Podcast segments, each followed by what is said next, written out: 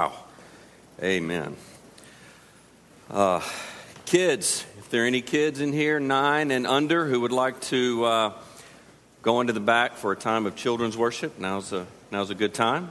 Or stay here and participate in this worship because we expect it to be a good time too. So, uh, while our kids start to move back there, if you would turn now into God's Word, turn to uh, the book of Luke. We're in Luke chapter 22, and we're going to look at uh, uh, what I think is one of the most sacred of all passages. Um, it's verses uh, 39 through 46, if you would turn there.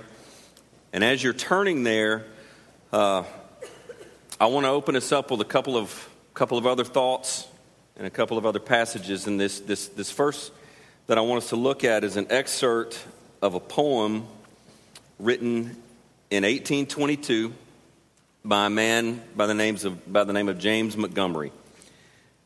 And the poem is Christ our example in suffering. And I think this verse from this poem profoundly frames my desire for us this morning, which is also why the title of this poem is the title for this, this sermon. It says, Go to dark Gethsemane, ye that feel the tempter's power. Your Redeemer's conflict see. Watch with him one bitter hour. Turn not from his griefs away. Learn of Jesus Christ to pray. As we look to the experience of Christ during this time in the Garden of Gethsemane, that is my desire for us today that we learn of Him how to suffer. That we follow His example and we learn of Him how to pray. Another passage I want us to look at is from 1 Peter chapter 2 number 21 you don't have to turn there it should be on the screen for to, for, for to this you have been called because christ also suffered for you leaving you an example so that you might follow in his steps. Again, that is my prayer for us this morning that we will look to Christ, that we will look to our holy Lord, and that we will see and learn by his example how to endure suffering and testing in our lives. So now let's look at our, at our passage in Luke. 22, 39 through 46. And it says, And he came out and went, as was his custom, to the Mount of Olives. And the disciples followed him. And when he came to the place, he said to them, Pray that you may not enter into temptation. And he withdrew from them about a stone's throw and knelt down and prayed, saying, Father, if you are willing, remove this cup from me.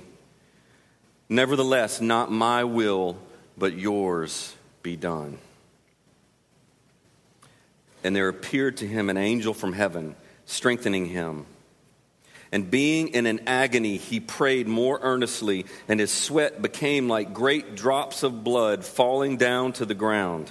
And when he rose from prayer, he came to the disciples, and he found them sleeping for sorrow. And he said to them, Why are you sleeping? Rise and pray that you may not enter into temptation.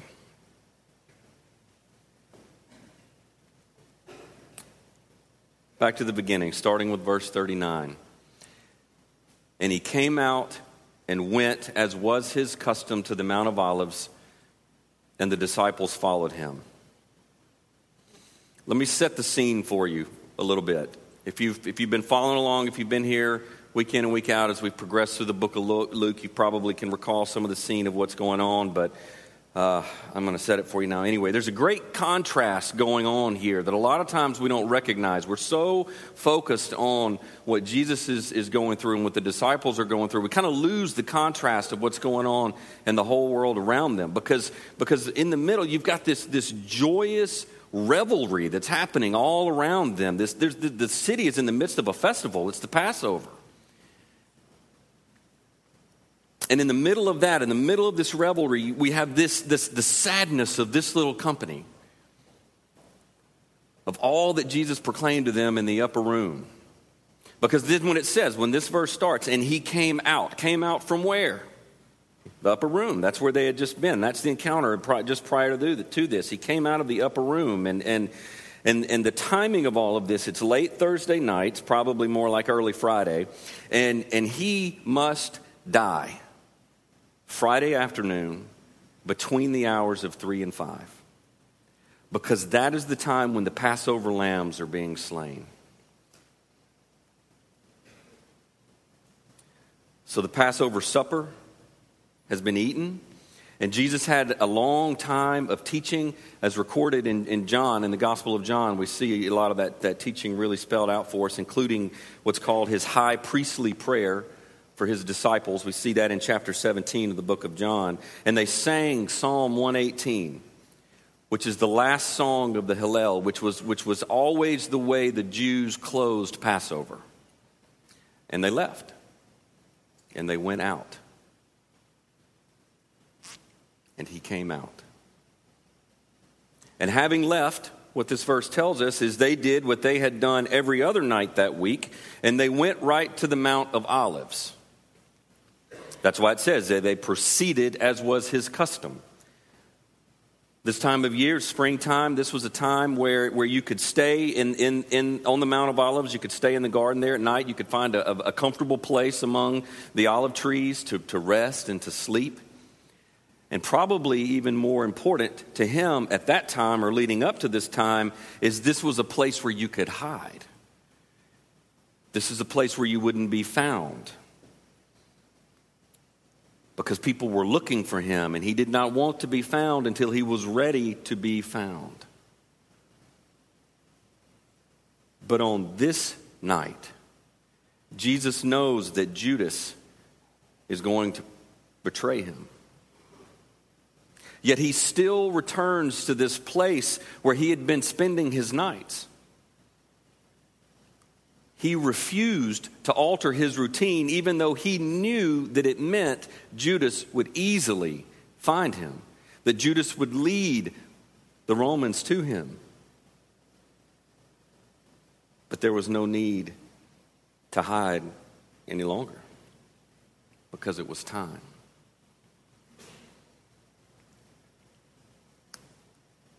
Verse 40 tells us that they had come to the place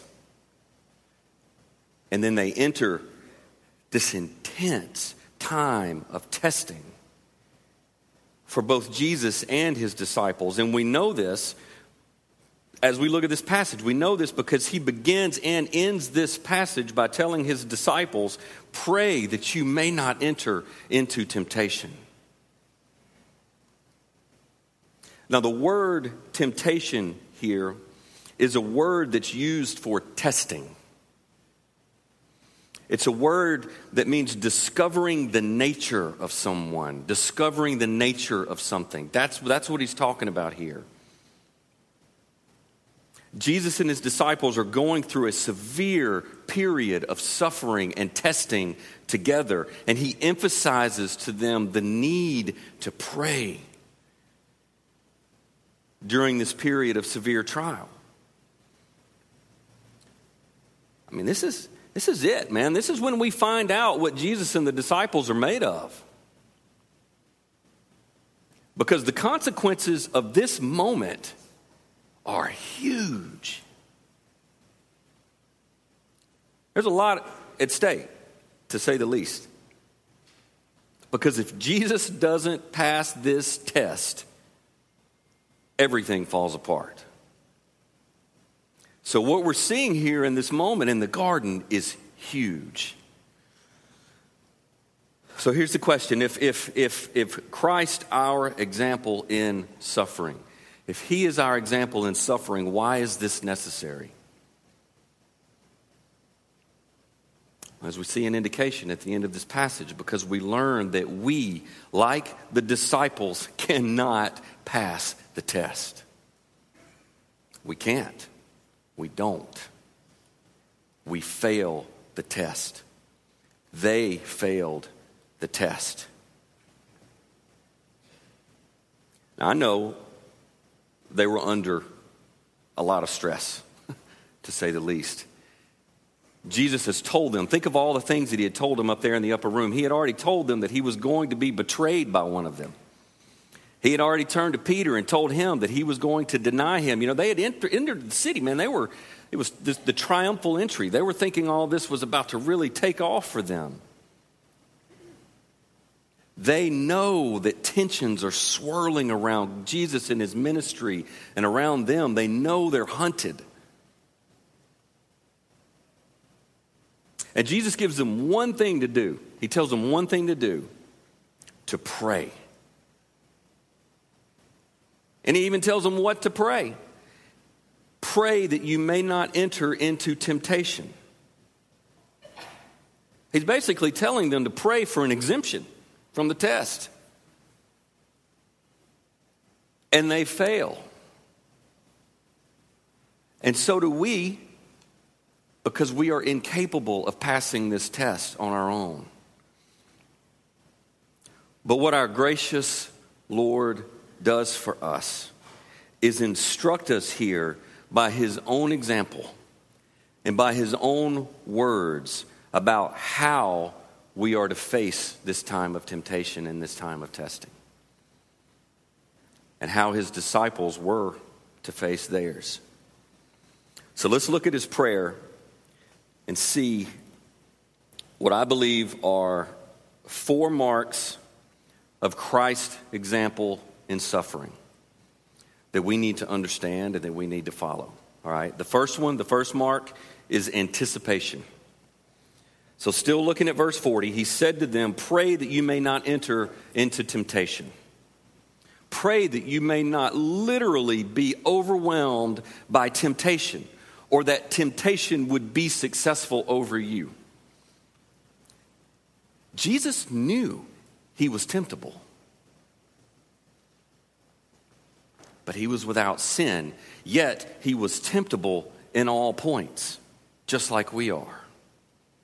In fact, the temptation that came to him was so intense, was so powerful, that it almost killed him here in this garden at this time.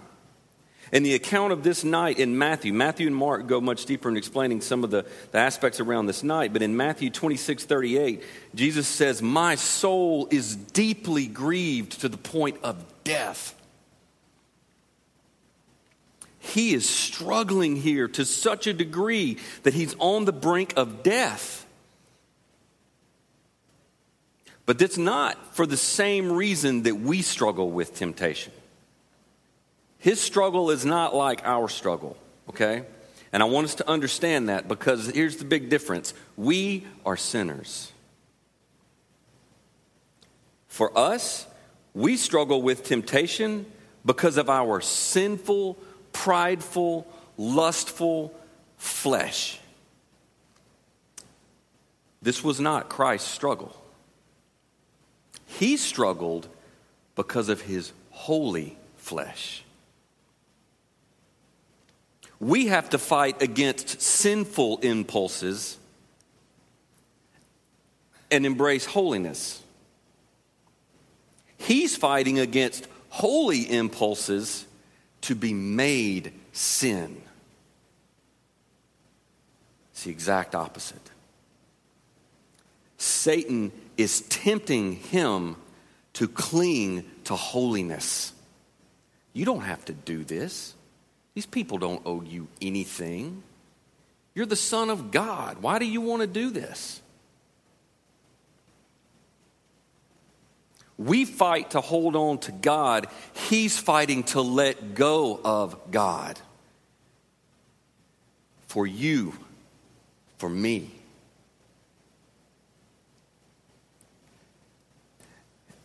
And at the same time that he's here and he's, he's fully focusing on this enormous struggle that he's going through, he's thinking about the disciples.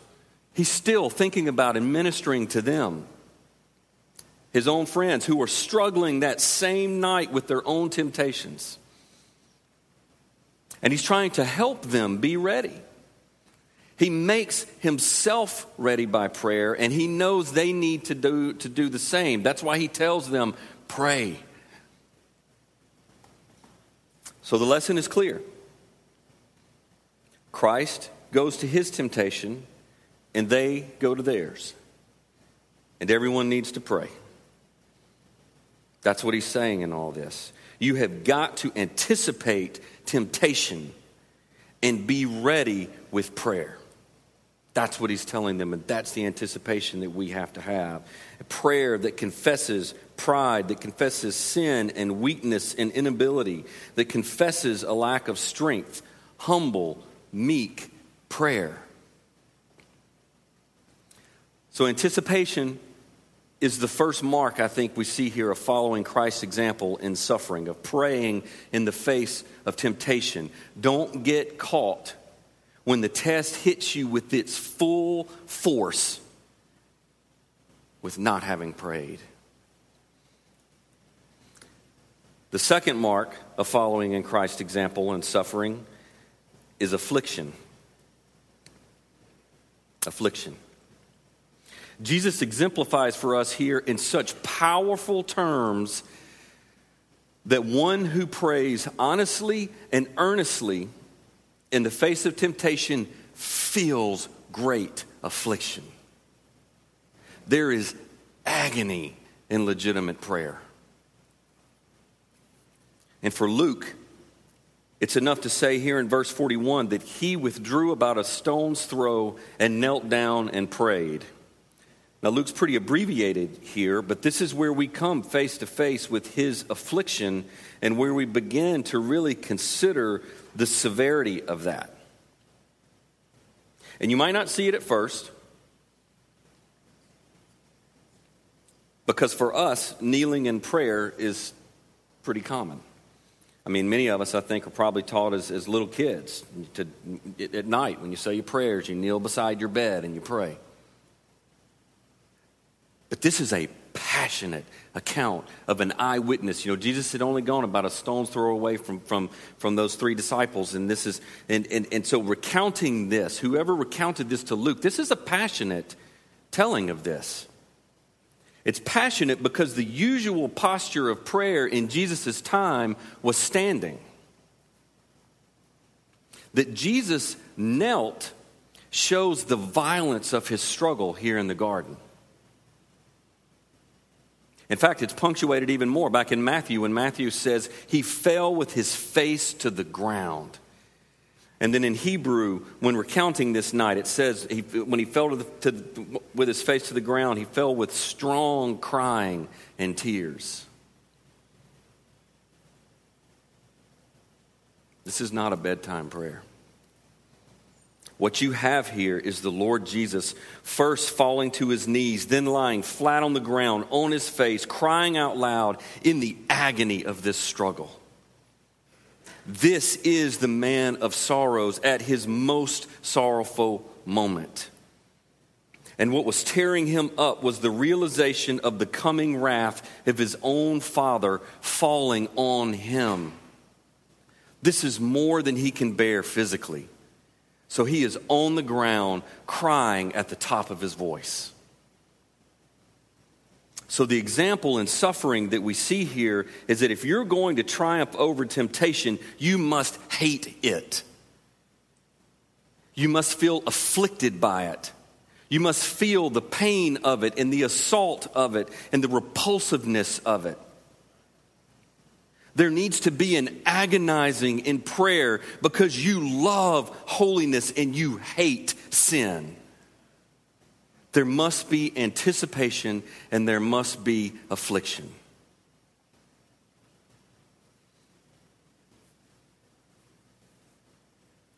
The third mark in following Christ's example that we see here is there must be submission. Verse 42, look at that.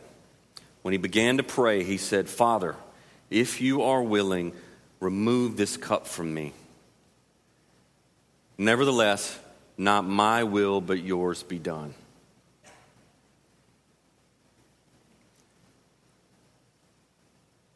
What a tremendous and agonizing prayer. But also, what a beautiful prayer. Because this prayer is truly the Lord's Prayer. And it is the perfect pattern for our own. look at the grasp of God's fatherhood, which is both, at the same time, it's both an appeal and a submission to his will. This is how all of our prayers should begin.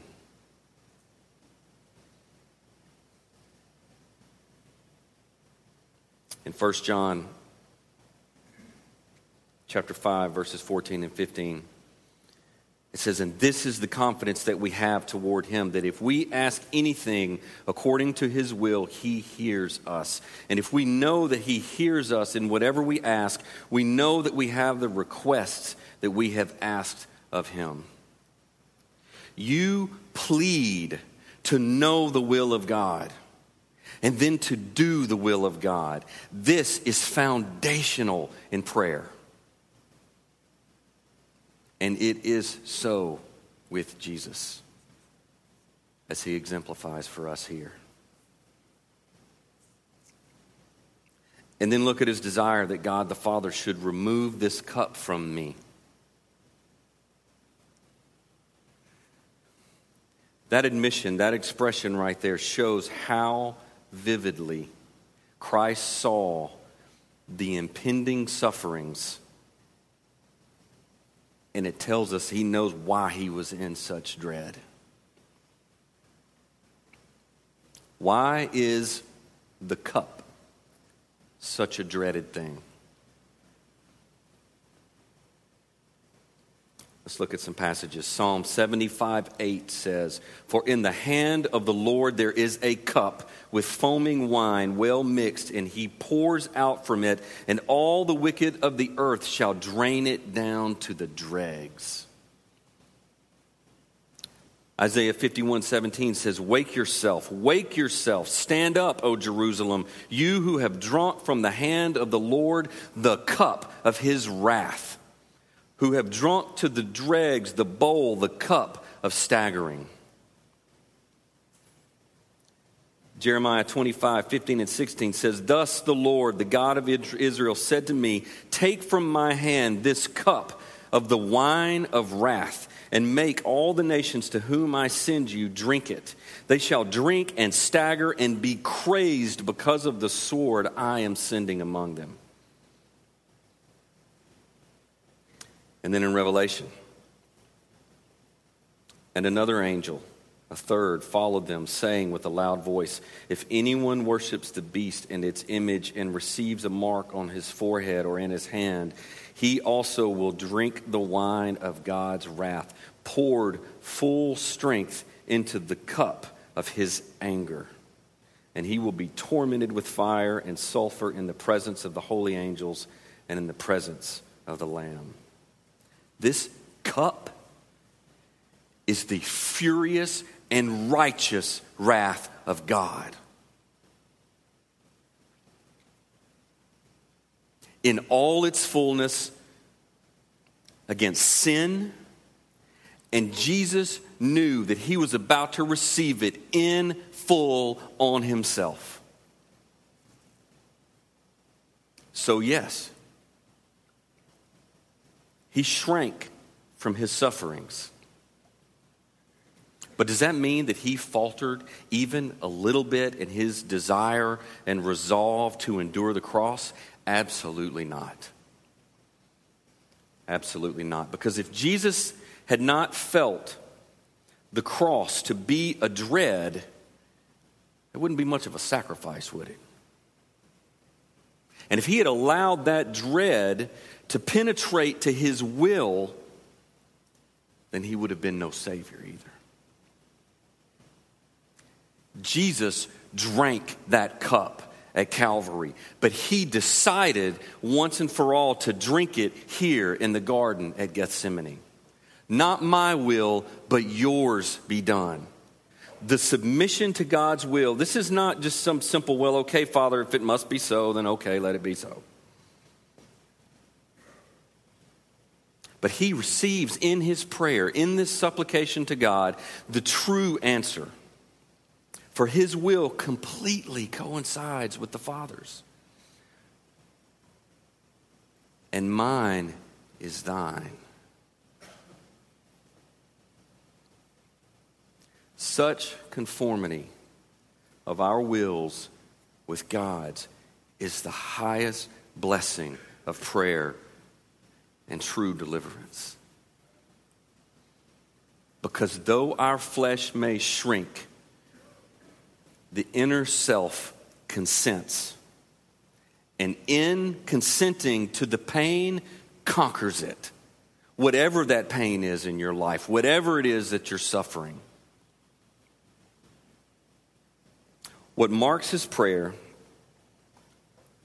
an example in suffering, is anticipation of testing, affliction in the horrors of sin, and submission to the will of God. Those must mark ours too. There's a fourth mark that we see here, and it's invigoration. Verse 43 says, And there appeared to him an angel from heaven, strengthening him. Luke alone tells of this ministering angel. And through the telling of this, reveals to us, I think, the utter physical torment of Jesus. It teaches us that the manhood of Jesus needed the strengthening of the divine help as truly as we do. It teaches that the true answer to his prayer and to ours is the strength to bear the load, not the removal of it. This word strengthened is found one more time in the New Testament in Acts 9:19 where Paul was said to be strengthened after taking some food after his 3-day fast and, and, and here it's, it's, it's evident of that Paul's strengthening was physical in nature. It would seem that our Lord's strengthening was also physical. But why would Jesus have needed physical strengthening here in the garden. Remember that in Matthew and also in Mark, they both tell us that Jesus was sorrowful to the point of death. I take that very literally. When I read that, I, think that's, that's, that's literal. I believe his sorrow was so great that he was virtually at the point of death in this encounter in the garden. I believe that apart from this, this supernatural sustenance brought by this angel from heaven, that Jesus could have died in that garden. So great was his agony, not because he would be forsaken by men, but that he would be forsaken and smitten by God. His suffering was not merely him in his humanity struggling with the ugly realities of the cross, it was a supernatural suffering. It was the unique, unparalleled suffering of the sinless Son of God who alone could fathom the depths of God's righteousness, of man's sin, and the measure of divine wrath which these required and that he was taking on.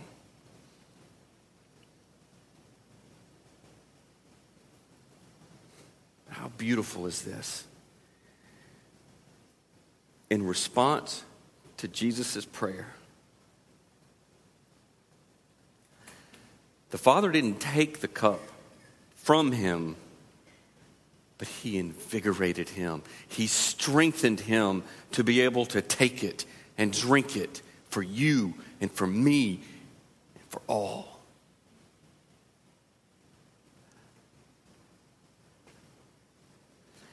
in this, in this invigoration, in this strengthening, Jesus continued. It didn't get easier. As Luke tells us, in an agony, he prayed more earnestly, and his sweat became like drop, great drops of blood falling down to the ground. He can't pray any harder. He can't pray any stronger. He is praying to the limits of his own capability. And his sweat became like great drops of blood falling on the ground. He is, he is praying in such extremity. The anguish is so profound that the torture of the temptation to let go of his holy rights and to be made sin for us motivates him to pray so passionately that literally his body begins to show the effects.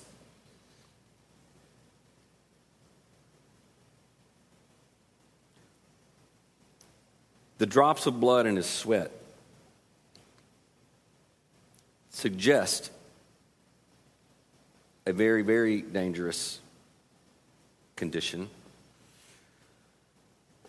known as hematid- hematidrosis.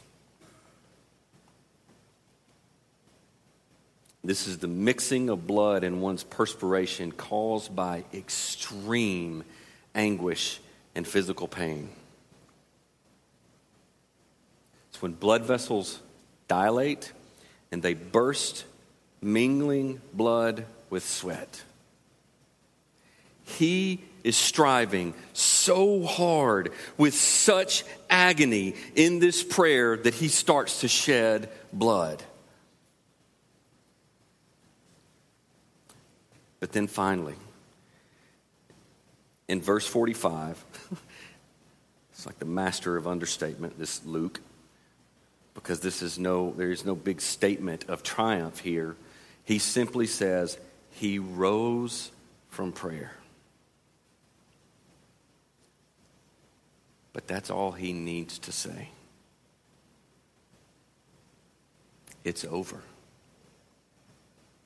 Satan had given it his best shot. He had tried to keep Jesus from the cross, but Christ accepted the cup. and then he came to the disciples and found them sleeping for sorrow. Yes, they should have been praying. They, like we, should have been following his example. If he needed to pray, how much more did they need to pray? But Luke tells us they're not praying just because they were sleepy. They're not praying because they were tired or because it was late and they had had a long night and got a full belly at the Lord's Supper. They were sleeping for sorrow. They were worn out by the sheer force of sadness of what they were seeing. And from their perspective, remember, they came into this thinking victory, triumph. They were, they were, they were all messed up. They had a totally, totally different perspective of what the victory was going to be. And from their perspective, they were seeing total collapse. The wheels are falling off. What's there to pray for? We've lost. But when we look to Christ's example in suffering, we find what all this, this really means. Because what it really means is that Jesus has won the victory. He passed the test where we fail, where they failed. He defeated the prince of hell. He knew it was either him or us, and he took what should have been ours. He was made sin for us that we might become the righteousness of God in Him, and He will triumph over death, and He will burst out of the grave to be exalted to the right hand of the Father as the King of kings and the Lord of lords forever.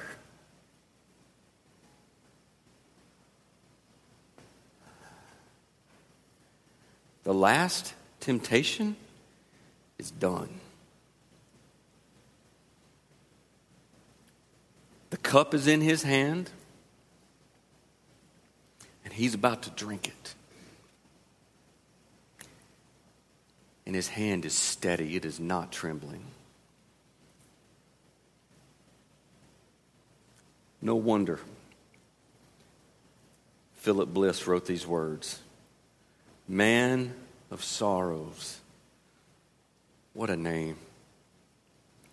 For the Son of God who came, ruined sinners to reclaim.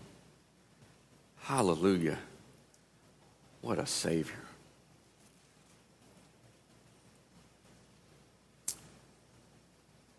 Bow with me in prayer.